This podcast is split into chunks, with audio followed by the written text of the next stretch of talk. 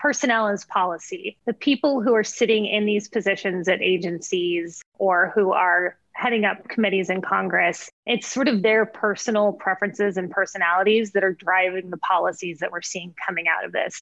What role Secretary Yellen will play in that will be interesting. Money is changing. So, where do we go from here? Through high profile interviews and thought provoking analysis, join Coindesk's Michael Casey and Sheila Warren of the World Economic Forum as they explore the connections between finance, human culture, and our increasingly digital lives.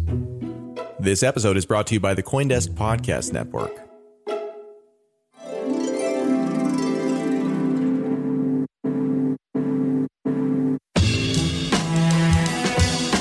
And just a reminder Coindesk is a news source and does not provide investment advice.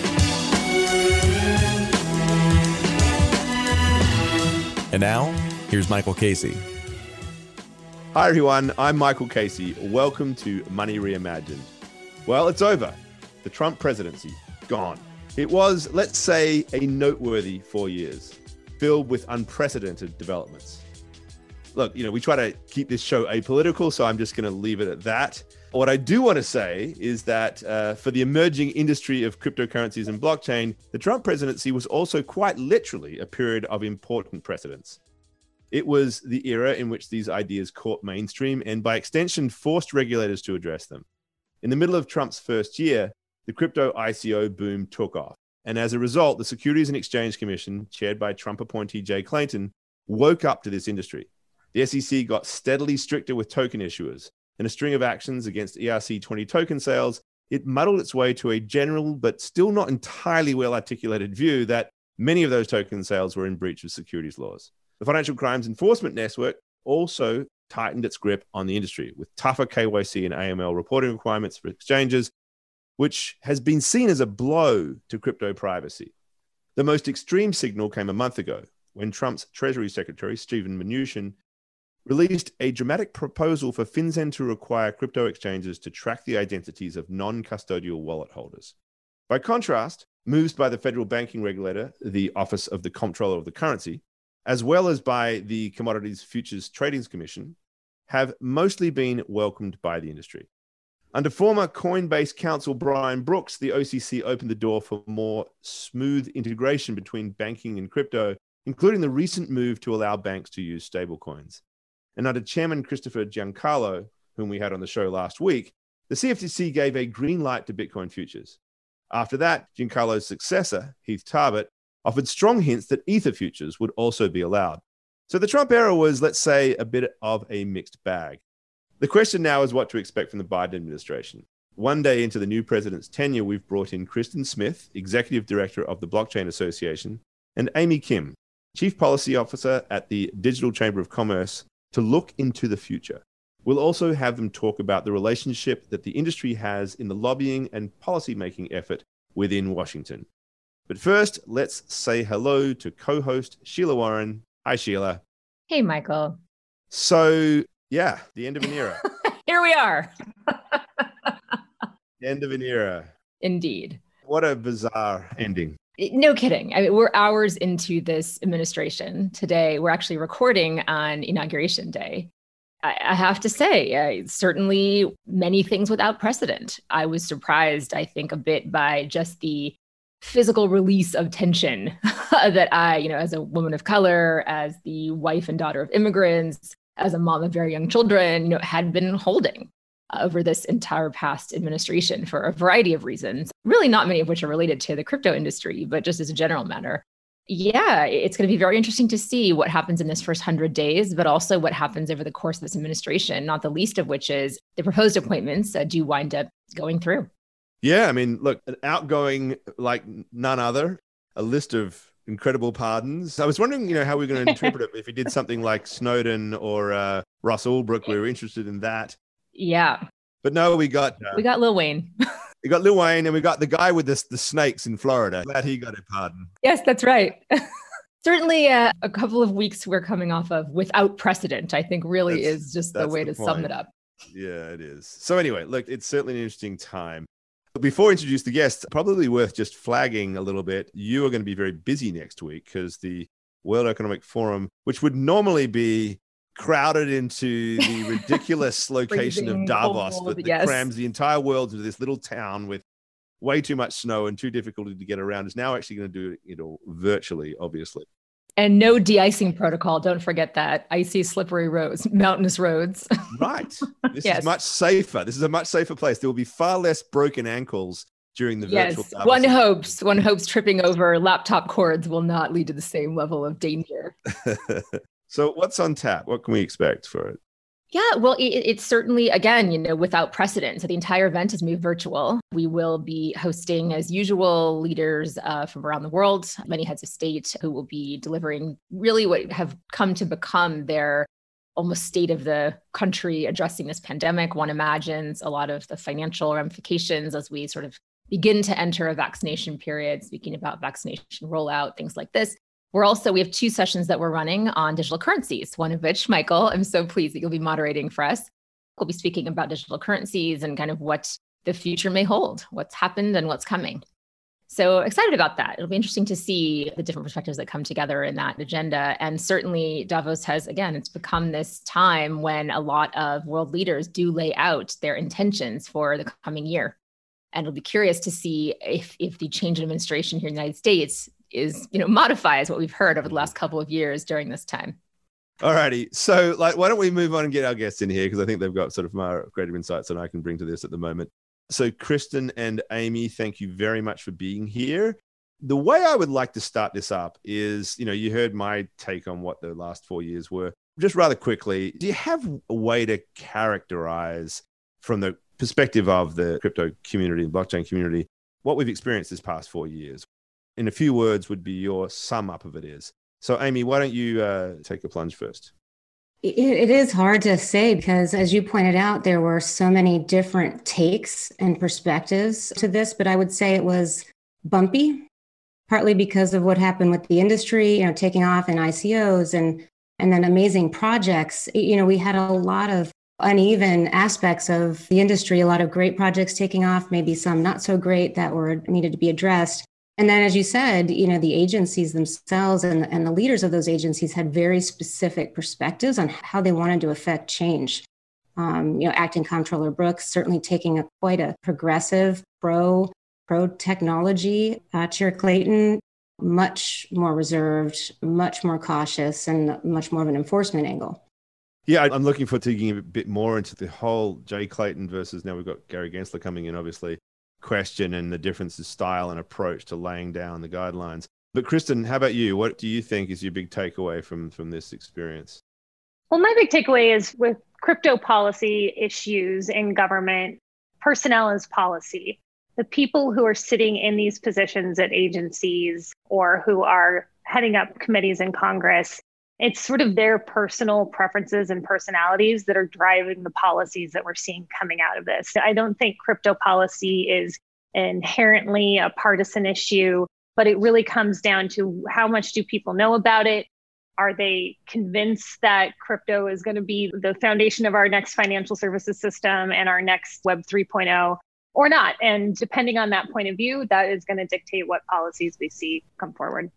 It's a really interesting point, Kristin. I, I do think that more than many other spaces, uh, crypto policies have been driven by either almost a, a personal animus, you know, towards crypto, or a strong belief that it is actually something that should be embraced. And I do think that under this administration, we saw a little bit more permission to reflect personal biases in policymaking, do that more overtly than I think we've seen in previous administrations. And so now that I think we're going back a little more to policymaking as usual, where there's at least a specter or a facade of objectivity that will probably come back into some of this. It'll be interesting to see how that's reflected in the policymaking.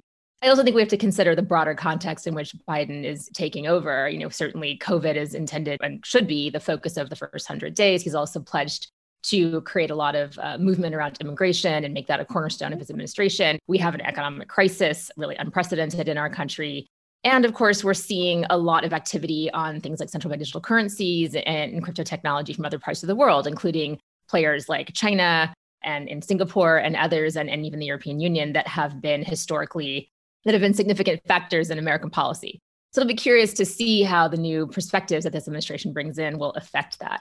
But I'm curious about a couple other things maybe you can help us uh, get educated about here, which are three of us are lawyers. And so we do have a, a good sense on, uh, or we work a lot with lawyers and we have a good sense about how the sausage really is made, but perhaps some insight into what things really do change with an incoming administration and what things stay the same. So certainly we have significant careers versus political appointees.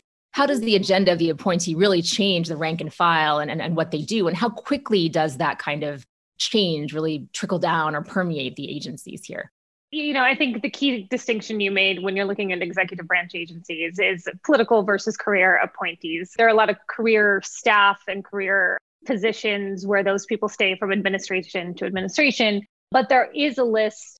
Obviously, the Treasury Secretary and all the undersecretaries, those are all political appointees. The OCC is a political appointee. The agencies, the CFTC and the SEC, you know, those are five person commissions. And the the chair for each of those commissions comes from the party of the president. And so you do get a mix five between the two parties. So yeah, we're going to see, you know, changes across all of these. Now, you know, when you're looking at commissions, you got to get votes to move things through at the commission level. The OCC we found is a much more sort of unilateral, whatever the OCC comptroller wants to do. So there's a lot of variety and you know, Congress can play a role in this as well with the Democrat led Senate I think we're much more likely to see you know nominees put forth by the administration that are a little bit more progressive than we would have seen if the outcome in Georgia had been different.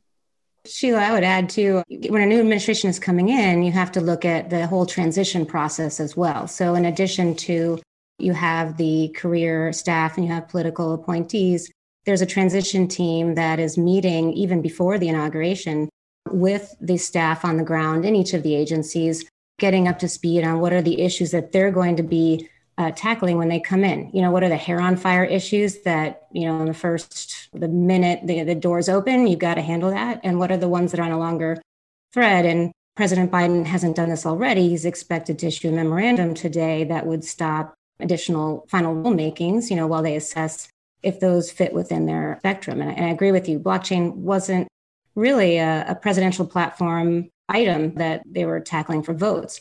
So I, I, think I agree with you when you say, you know, they're going to be looking at the crisis that we're in, obviously the pandemic and vaccines and uh, relief packages, climate change, immigration, all these things that were huge drivers of really the election over the last few months. And, you know, he's going to have a, we're anticipating an aggressive plan there which I think would be a good thing because so much has been happening in the last six weeks, I think, even in crypto policymaking. It would be nice to have a chance to collect our bearings and um, take a breather for a bit. yeah. And, and, you know, and I think something that the industry should be looking at, and I'm sure Kristin is as well, is getting to know the new people coming in. And as she said, you know, a lot of it is people driven and relationship driven. And I think those are important relationships to have. You know, government and policymakers learn from industry, and I think industry can learn from regulators in some respects. So that that's going to be, I think, a challenge as we have this transition coming in and and setting out what the next hard work will come in. Mm-hmm. So tell us more about that, about the role really of well the chamber, and then we can go back to you, Kristin, with the association, and and of course there are other industry bodies in Washington as well uh, that have become very prominent and, and very vocal on behalf of the industry. What is the general strategy there when it comes to engagement with regulators and legislators, and, how will that shift, you know, over this next hundred days as you do get to know the people who we see who's appointed, and we do get to know what their agenda might be, and, and how we might exert some influence as an industry? It, you know, there's a lot of factors. I mean, one of them is where do we think industry is going and growing over the course of the next year? Because that will introduce opportunities and also potential pain points. And then we also look at the composition of the government as well. You have a Biden administration, it's Democratic, a slim majority in the Senate, a majority but slimmer than it was in the House. And so, you know, what does that mean? What are their priorities going to be? Obviously, I would imagine some consumer and investor protection will be a much more elevated, you know, issue that we'll have to deal with as an industry on the before. And then sort out, you know, where do we think some of those highlight issues are going to be? You know, stable coins, will definitely be there, not only because of the US, but also multilateral organization drivers through the FATF and FSB and other uh, players like that. And also self managed or self hosted and the decentralized finance, I think, are also going to be some issues that we're going to have to address. as well as AML, we touched on what FinCEN did and the Treasury Department did at the end of 2020. And while I think you know that will change, that trajectory will change in this new administration, I think those are issues that are still out there, and, and we'll have to deal with them with the career staff as well as the new political appointees. Yeah, no, I agree with everything Amy has said. I mean, when we approach how are we going to try to influence Washington, you know, there is the ideally how we would want to do it. And then there's like in reality how it ends up happening because things come up so fast. But, you know, ideally you want to have set the foundation where you know the people in these positions and they know who you are and have a basic understanding of what the industry is and how it works. Unfortunately, we don't always have the time or the bandwidth, given that these organizations are so small, to actually go and do that work in advance. But ideally, we will have done that. When something comes up, we will already have a position as an industry. I mean, we spend a lot of time in the Blockchain Association working with our members to come up with a consensus as to what our policy position should be.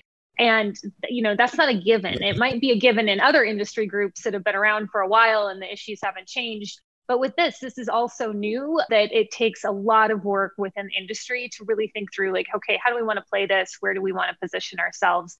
And that takes a lot of time. But, you know, if you have the relationship and you've done the education, that helps a lot. Unfortunately, what sometimes happens is these things pop up out of left field. And because the industry is so young and has only been engaging in Washington for a couple years, we just don't have the luxury of being able to go deep into some of these places. That's starting to get better, I think, over time. I think we'll be set back a little bit with the new administration coming in because there's so much turnover, like Amy was saying, with so many new people that are coming into key positions. Their staffs are changing, there's so much shuffling. But at the same time, we often end up getting new people into the mix that actually have a tremendous amount of background. So I think there will be hmm. some some pros and cons, but for us, the the focus is once we sort of wrap up, hopefully, the issues with self hosted wallets, really just focusing on education, education, education. Couldn't agree more, Kristin. I mean, education, I think, is so key, and especially, you know, as like new innovations in this industry, you know, kind of take hold and flourish, combined with the fact that the, the you know, there's a lot more happening in the industry, you get a lot more policymakers interested in this topic and they have opinions and perspectives and sometimes they're based on thorough analysis and sometimes it's based on maybe they don't even realize an incomplete understanding and that's i think education alone is a challenge because there are a lot of people out there that are taking an interest in this and so i do see that as being a key component for both of us uh, over the year so kristin you know you said earlier on that the personalities really matter, right? This is mm-hmm. less about ideology and politics and more about who you are and what do you know and whether you buy in or not, or, you know, the degree of knowledge. So let's look at some of the personalities if we can here. Two names in particular are, are obviously very high profile at this moment. One is Gary Gensler, who was the former CFTC chair. He's done a lot of other things as well. He was a treasury, he was I think a assistant secretary under Lawrence some time ago. Lawrence Summers, he ran the finance campaign for Hillary Clinton, very deeply steeped in Washington. But in the last few years, really dived deep into crypto and blockchain. I happen to know this personally because I work with him at MIT for a couple of years, you know, co-wrote a paper with him. So full disclaimer there, known Gary for a while. And, and to be honest, I'm, I'm very, very pleased that somebody who is so well informed in this space is now a part of this process. But, you know, he's got fairly strong formed views as well on a lot of stuff quite different, I think, perhaps, than Jay Clayton. So, but you guys are probably closer to that than I am. Where do you see it going, Kristin? I mean, what does the Gary Gensler nomination signal to you? Mm-hmm. Been, been doing a lot of thinking about that. Listen, I mean, I think, you know, with Jay Clayton, we had a chairman who didn't think highly of this space. I mean, I think that's safe to say, but also didn't really want to learn about what was happening. He he didn't have a very particularly strong interest in it. Um, really, till a little bit later on, I think before he left, he did a couple things that were positive for the industry, but also did a couple things that were problematic. But uh, we never got the sense from engaging with him that he was really interested in this stuff. Gary Gensler is obviously the opposite, and he knows a lot about this. I think the question is going to be what does he do with that knowledge? You know, there's been some speculation around a Bitcoin ETF, and does this kind of clear the pathway for that? I, you know, I think he has pretty strong views on Bitcoin, and that that could be a possibility. But, you know, in terms of sort of broader application of securities laws to the crypto ecosystem, you know, I think if he takes an action, it will be an incredibly informed action. I just haven't quite seen the signals or been able to read the tea leaves as to where he is going to go on that yet. And I think it's obviously hugely positive that he understands this space, but just because someone understands this space doesn't necessarily mean it's going to be like a free for all for the industry. So, you know, I think we're really looking forward to engaging with him. Uh, be interested to see who else he brings in to some of those key positions that are under his control. And I think that will sort of, you know, start to indicate where he might go. So, so we'll know more in the weeks ahead. But I don't know, Amy might have some additional insight. Yeah, I suppose the way I'd frame it to you, Amy, is like, you know, how important is it? What's the preference? You know, is it somebody that knows a lot about it, or somebody who's, you know, rah rah likely to be inclined to to favor it? How do you work through those yeah. Hmm. two scenarios? Yeah, on the theme of the person makes the office, you know, in his case, you look at his history. You know, he came off the Enron scandal and with Sarbanes Oxley, and then, you know, comes off the financial crisis and implementing at an extraordinary pace Dodd Frank reform at the CFTC. Uh, so he brings those experiences with him. And, you know, if you think about Republicans, broadly speaking, tend to be a little less regulatory focused, a little more industry driven, and Democrats tilt a little bit the other way, a little more regulation, especially, I think, just given those crises in financial services. You know, I would anticipate that he'll have an informed opinion for sure, just given the experiences you've mentioned at MIT and elsewhere. I do think that we will see some more regulation. Now, is that a bad thing? You know, a lot of us have been asking for more clarity in the space, and I think we'll probably get that. The key is going to be making sure that it's as informed as possible amongst to be Chair Gensler and his team. And we might have to live with some things we don't like, but if uh, the majority of it is good and strong, maybe, you know, at least we'll have the regulatory clarity. And a lot of people come to the United States for that, you know, stricter yeah. rules, but it's a great market. Let's drill down to that a little bit because, you know, until this moment, I wasn't particularly well informed. Not that I necessarily am much more now, but I was not fully aware of the way the SEC, you know, rolled. And it, it was remarkable not to see pronouncements. There was the occasional speech and the occasional kind of guidance on certain select incidences. I remember the guidance on, for example, the DAO attack, which we then interpreted to mean something about, you know, what their position on ICOs and decentralization were and the Hinman address about Ethereum and these things, we would sort of piece it together. But it was really through the case law and the cases they would take that we would sort of bit by bit piece up some picture about what the SEC's position was, as well as I suppose their no action letters and things like that. Can we now expect a scenario where there are actually more sort of formal statements about here is our position, or does that undermine how the SEC goes about its particular enforcement approach? What I'd really like to see is maybe an advance notice, you know, a consultation period where here's our perspectives, like you said, how we think we should tackle A, B, and C. And here are 60 days or 90 days in which to provide your comments. You know, they, they did something like that recently. There's a, a, statement that was published around special purpose broker dealers for digital asset securities uh, in December and that's asking requesting consultation period. So that's a positive step right? I mean previously we've really been reading the tea leaves a little bit through enforcement actions through guidance documents that have been published. You know so i would like a, to see a more formalized approach like that that seeks input and, and takes some industry perspective there. Yeah. So on that note why don't we move to the next big appointment um, and that's janet yellen high profile figure as well uh, in washington former chairperson of the federal reserve and now the treasury secretary the outgoing Steve Mnuchin, you know, he went out with this bang of releasing these uh, this proposal, criticized heavily by the industry, not just by the fact that it seemed to be a very draconian move against you know self-hosted wallets, but also that the timing of it, demanding you know comments in this it, right there in a short period of time, just before the administration was ending, over the holiday period. Little did they know they were going to get you know seven and a half thousand comments coming in, and then ultimately an extension on that what do you think a Yellen Treasury looks like with regard to FinCEN, but I suppose more broadly the range of different uh, areas of impact the Treasury Secretary can have on the sector?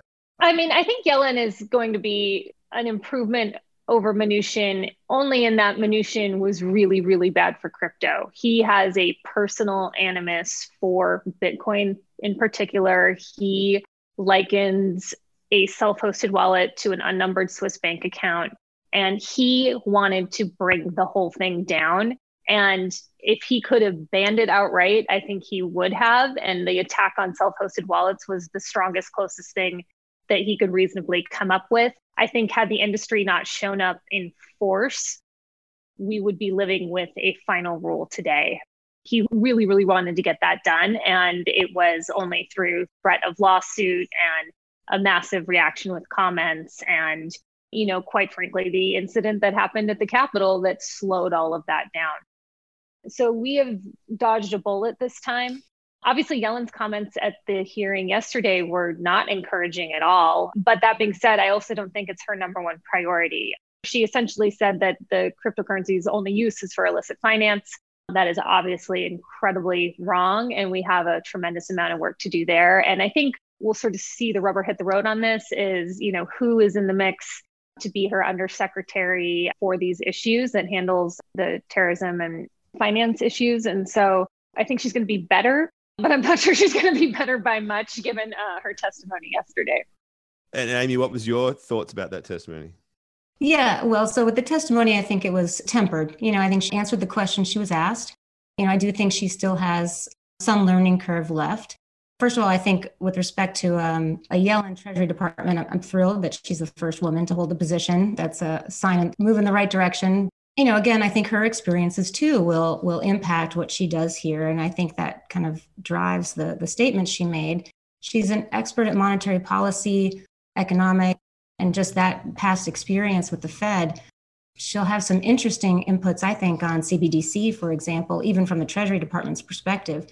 How deep that goes with respect to terrorist finance or Bank Secrecy Act and anti money laundering, she strikes me as the type that will rely on her advisors for some inputs there. And if that happens, I think that's a good thing. There's a lot of smart people um, in the Treasury Department and law enforcement and within terrorist finance, some of the nominations or the appointments that they've talked about, the staff that will be coming in are steep in cryptocurrency. And then the, the people, the, the boots on the ground that have been there for some time. So she's surrounded by some smart people here that I'm confident will be able to give her great advice. And she strikes me as, you know, just given all of her experience throughout government, really, it's senior levels of government, to be someone who can listen to that advice and then she'll make her own judgment. Yeah, I think what's really interesting there too is, as you noted, Amy, her experience with the Fed.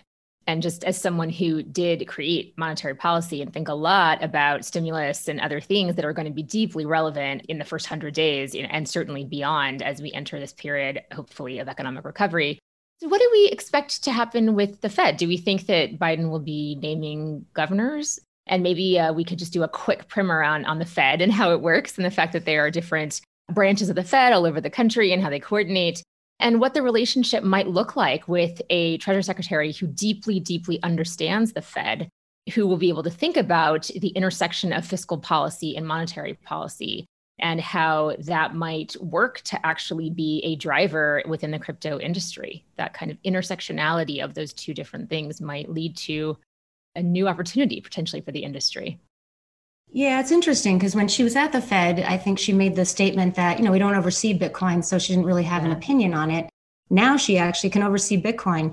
And, and, you know, I think it's been an interesting dynamic at the Fed with the branches and uh, up until maybe recently, and maybe still, were more progressive on the issue. You saw a lot of reports and, and mm-hmm. thinking mm-hmm. around CBDCs and other things, you know, coming out of San Francisco and, and St. Louis and others and Boston. And Boston, then now you yeah yeah. And now you see Project Hamilton. It's a great step in the right direction, probably needs more. What role Secretary Yellen will play in that will be interesting. I mean, certainly as part of FSOC, she could have some inputs there. FSOC, just for our viewers, like what, what is FSOC exactly? It's a group of the financial services regulators within the leads within the US government that was created after Dodd-Frank, really, to you know, to create financial stability, financial stability oversight council. It would include Treasury, SEC, CFTC, the prudential regulators like um, the OCC and the, the Fed and the FDIC.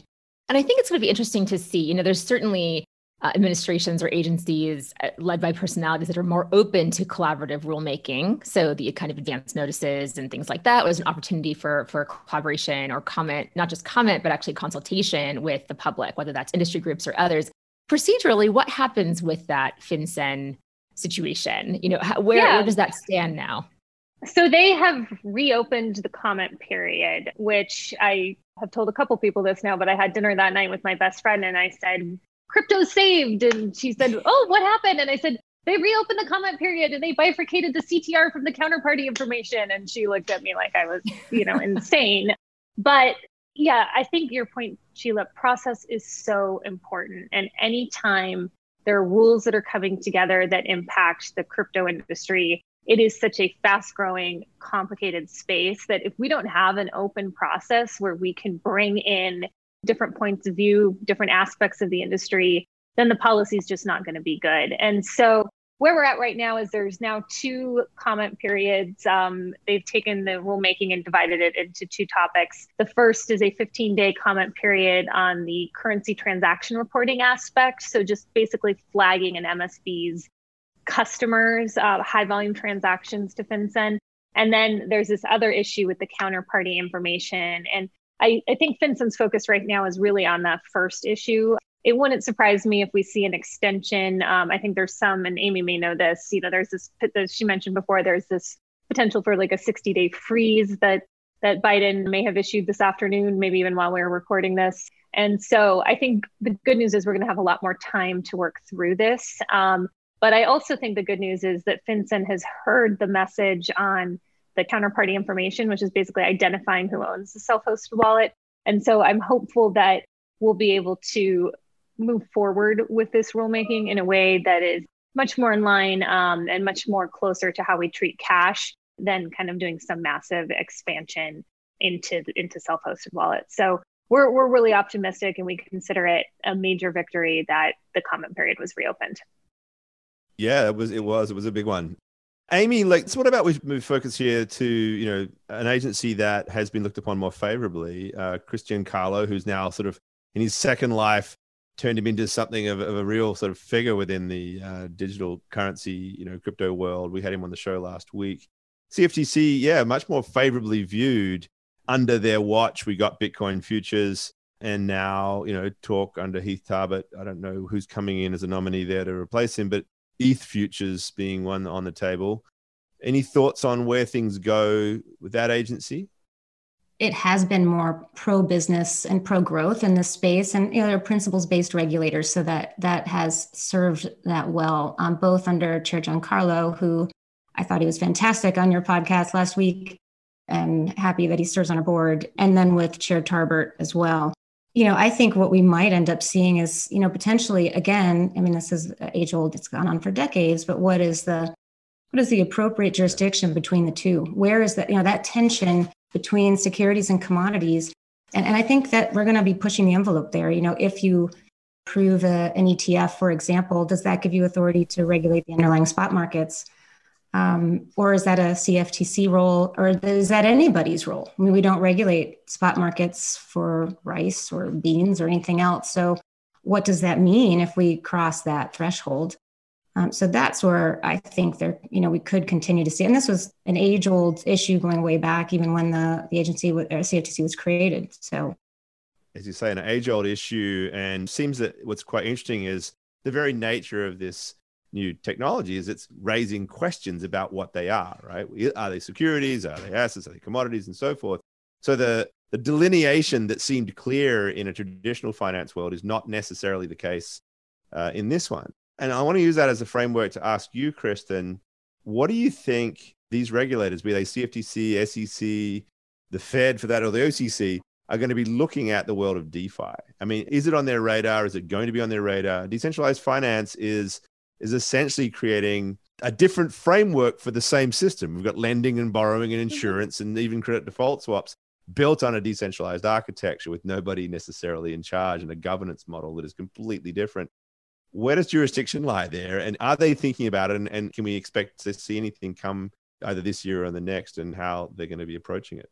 Yeah, no, I think they're starting to think about it, particularly at the SEC, you know, both at the commissioner level, but also, you know, the staff within the divisions are starting to think about DeFi and what it means. I think we saw with Brian Brooks at the OCC, he did a fantastic op ed in the Financial Times called Self Driving Banks. where he laid out uh, what I thought was a pretty innovative way to think about how to go about the regulation of DeFi. And I think it's going to be very complicated and it's going to depend on you know the specific function of a given DeFi project. And that may mean that commodities regulators are involved. It may mean that securities regulators are involved. It may mean that banking regulators are involved. But what we hope the vision is, you know, very close to what um, former comptroller Brooks outlined in his op ed, is that we are regulating to the risks because DeFi changes that risk profile compared to the traditional world. And you can actually take out a lot of risks that we have within our current system by putting it into a protocol where anyone can go in and and look at the source code and see how it's built. But it also creates new risks, and that may require a different type of regulation. So I think this is where the most innovative thinking needs to happen. We spend a lot of time at the Blockchain Association thinking about these issues. We have a fantastic uh, DeFi working group led by uh, Jake Chervinsky with Compound and Jason Somensatto with Zero X and Brian Novello with Maker. And we have a lot of dialogue and discussion thinking about this. But but I would say beyond you know the OCC and the SEC, Congress isn't really thinking about this yet. There's you know a few members have thought about it, but they I don't think they've fully grasped it yet. I'm not sure that Treasury and FinCEN are too far along in their thinking, though they're starting to ask questions. So I definitely think it's something that's coming up on the radar. I think it's going to be incumbent upon the industry to figure out the best way to talk about it. But more importantly, the faster that these tools like become actually useful, I think the better chance we are to have good policies because when there are a lot of consumers that are getting uh, or or businesses that are getting benefit from you know a new system, I think that's going to make it easier for policymakers to get want to get engaged in a favorable way. So I definitely think it's going to be a challenge we have to navigate. And as Amy pointed out on the list of issues before, it's it's definitely one that is emerging and that we're going to be looking at in 2021. You know, I think when we're looking at these new technologies, I mean, these DeFi is emerging. It, it, we haven't seen its full capability yet. You know what i think might be a, a, strong message for the incoming biden administration is really to take a lesson from the internet and the growth of the internet and how that happened. And in this case you know it was a clinton gore policy back in 1999 2000 that hands-off approach. There were a lot of concerns around the internet and being used for bad actors and things like that. And if we had just reacted to that use the internet might not have flourished at all but instead, you know, you recognize what the risks are, but you also have to embrace the potential. And that's what they did. And they issued a document that had a lot of principles and then a lot of recitation of laws and things that we should be thinking about. But take this hands off approach, let industry lead, and let it grow a little bit before we think about just how to regulate it right away. And that might be something that we think about here. You know, first, the transition issues that we've been talking about from the beginning, and then, you know, the broader issues about new and innovative concepts like DeFi and self managed wallets and things that people haven't really seen before and allow those to grow. And so we might take some lessons from the past and bring them to the present, what we're dealing with today. I think, Amy, you make such a good point. Really, when I think about how the coordination happens among federal agencies and with state agencies, you know, there is this some players get along better than others. Some of that is personality driven, some of that is driven by history, if they've collaborated before it's very idiosyncratic, you know, and so you might think that two agencies would be deeply aligned on certain topics. And in fact, that turns out to not be the case because the people put in charge of those agencies just have different views or just don't see eye to eye or whatever it might be. And it remains to be seen what's going to happen here. What I think we saw under the Trump administration was, as you noted, this opportunity for the states to really take an active role and for unlikely players like Wyoming to come in and turn out to be major players on the scene. And I'm curious if there are other, any other players that we aren't necessarily thinking of that might emerge similarly, either a hands off approach that might be taken, either other geographies. I mean, thinking even outside the United States, are there places that are poised to have tremendous impact on this industry in a way that might require a federal government response, as opposed to the federal government being very proactive, which we've kind of been assuming throughout this conversation? I agree with you. You know, the way other governments are looking at this technology has been strategic. We're the country to beat right? You know, we're, we've got this dominant position with the US dollar as the world reserve currency and that makes us the, the, the country to beat, right? And you know, you look at China with respect to its digital currency, and you know that was years and years in, in the in the making, and they've run a, a number of pilots uh, with respect to that technology. Singapore, is angling the EU, is looking at both the the central bank and and the EU, the EC Commission, um, both looking at um, studying this and rolling out some pilots and and sorting that out this year. You know, so we're expecting to see some um, progress there. So there's a lot going on around the world, and of course, we're taking a measured approach as we should. I don't know that we have to be the first out of the gate on all of these things, but we can't be last. and we're we're certainly maybe taking a, a, slow stroll through these issues and I, I, think we're not understanding the urgency that is that is building and it's building with each passing day really is because everybody else is, is moving ahead yeah i mean that international theme is is a really important one i mean we are not an island and this technology just doesn't respect borders that's really the uh, defining feature of, of it, the decentralized communities that run around it so I think it's very important that whatever policies are implemented are done within that international context. And this administration, I think, you know, it's fair to say, is going to be inherently more international in its outlook on so many other mm-hmm. aspects of its policymaking.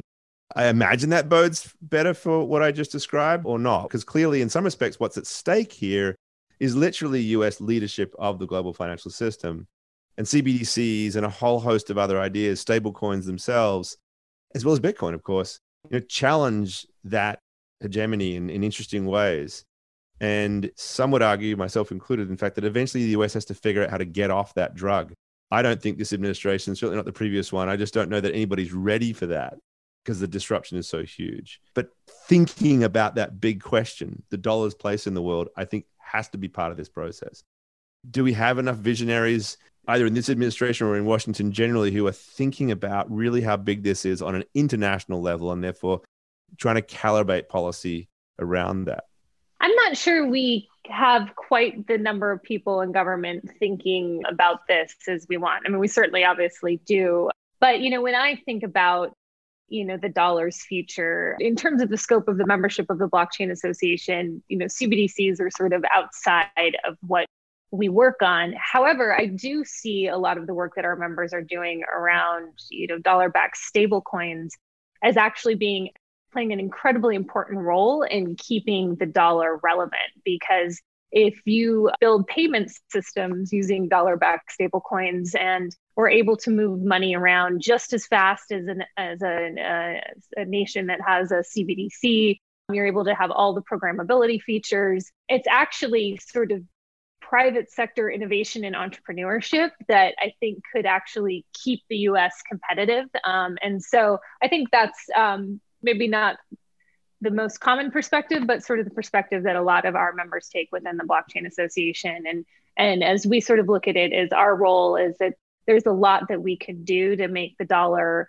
easier to use and easier to move around. And hopefully that will help in a small way to keep the dollar important. Because I know when you talk to any policymaker, they certainly want to, uh, they don't want to lose that power because it, it is so important to the United States. But there's certainly those at the Fed and others that are thinking about this. But I think it's a long ways off before we get to some sort of a CBDC in the US. I mean, I know there's trials, but just takes a while to move, make changes that are that big. But in the meantime, I think we've got some pretty good side plans. And, and, Michael, I mean, to your point too, I, I, mean, it's crucial that the, the United States maintains the dollar as the reserve currency, and we, we use the dollar to enforce our trade policy globally. You know, it, you know, the ability to use the U.S. financial markets hinges on that, and economic sanctions, for example. You know, we've used the ability of foreign companies and foreign governments to access our financial services system uh, or not based on economic sanctions policy. And if people no longer need to use the US dollar to settle trade finance transactions, for example, we've lost that, that power, that effectiveness. And if uh, trade finance contracts are priced in digital yuan, for example, they can be entirely offshore and people don't need to, to route those um, payments through the US financial system. So I think it's a it's an extraordinary issue. And I'm not sure, I, I think there are people that understand that, but I think people need to understand that more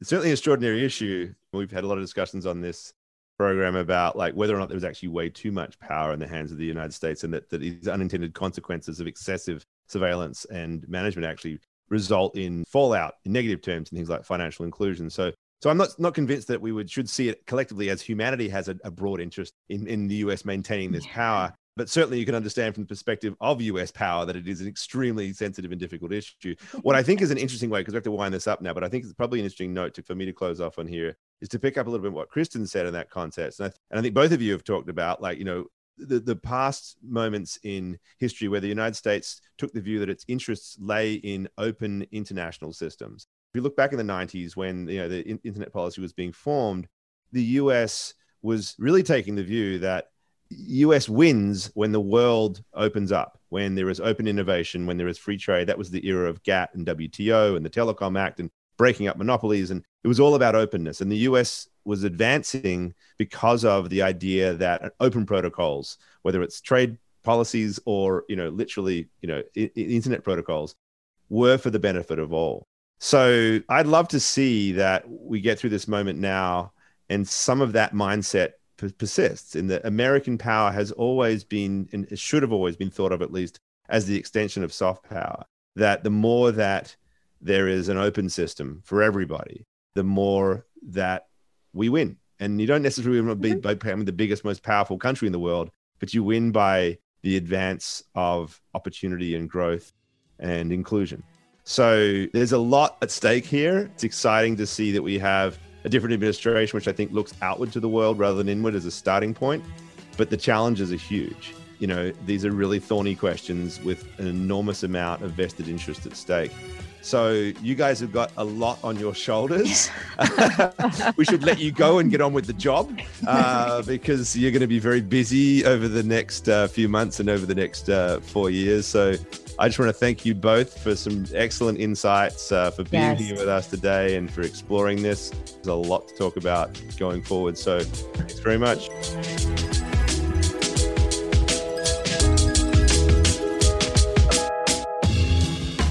You've been listening to Coindesk's Money Reimagined. This episode featured Michael J. Casey, Sheila Warren, Amy Kim, and Kristin Smith. Our theme song is Shepherd, and this episode was edited by Michelle Musso, produced and announced by Adam B. Levine Do you have any questions or comments? Send us an email at podcast at Coindesk.com or leave a review on your favorite podcast player. And stay tuned for our next exploration of this critical topic coming to a podcast player near you on January 29th, 2021. From all of us at Coindesk and the Money Reimagined team, thanks for listening.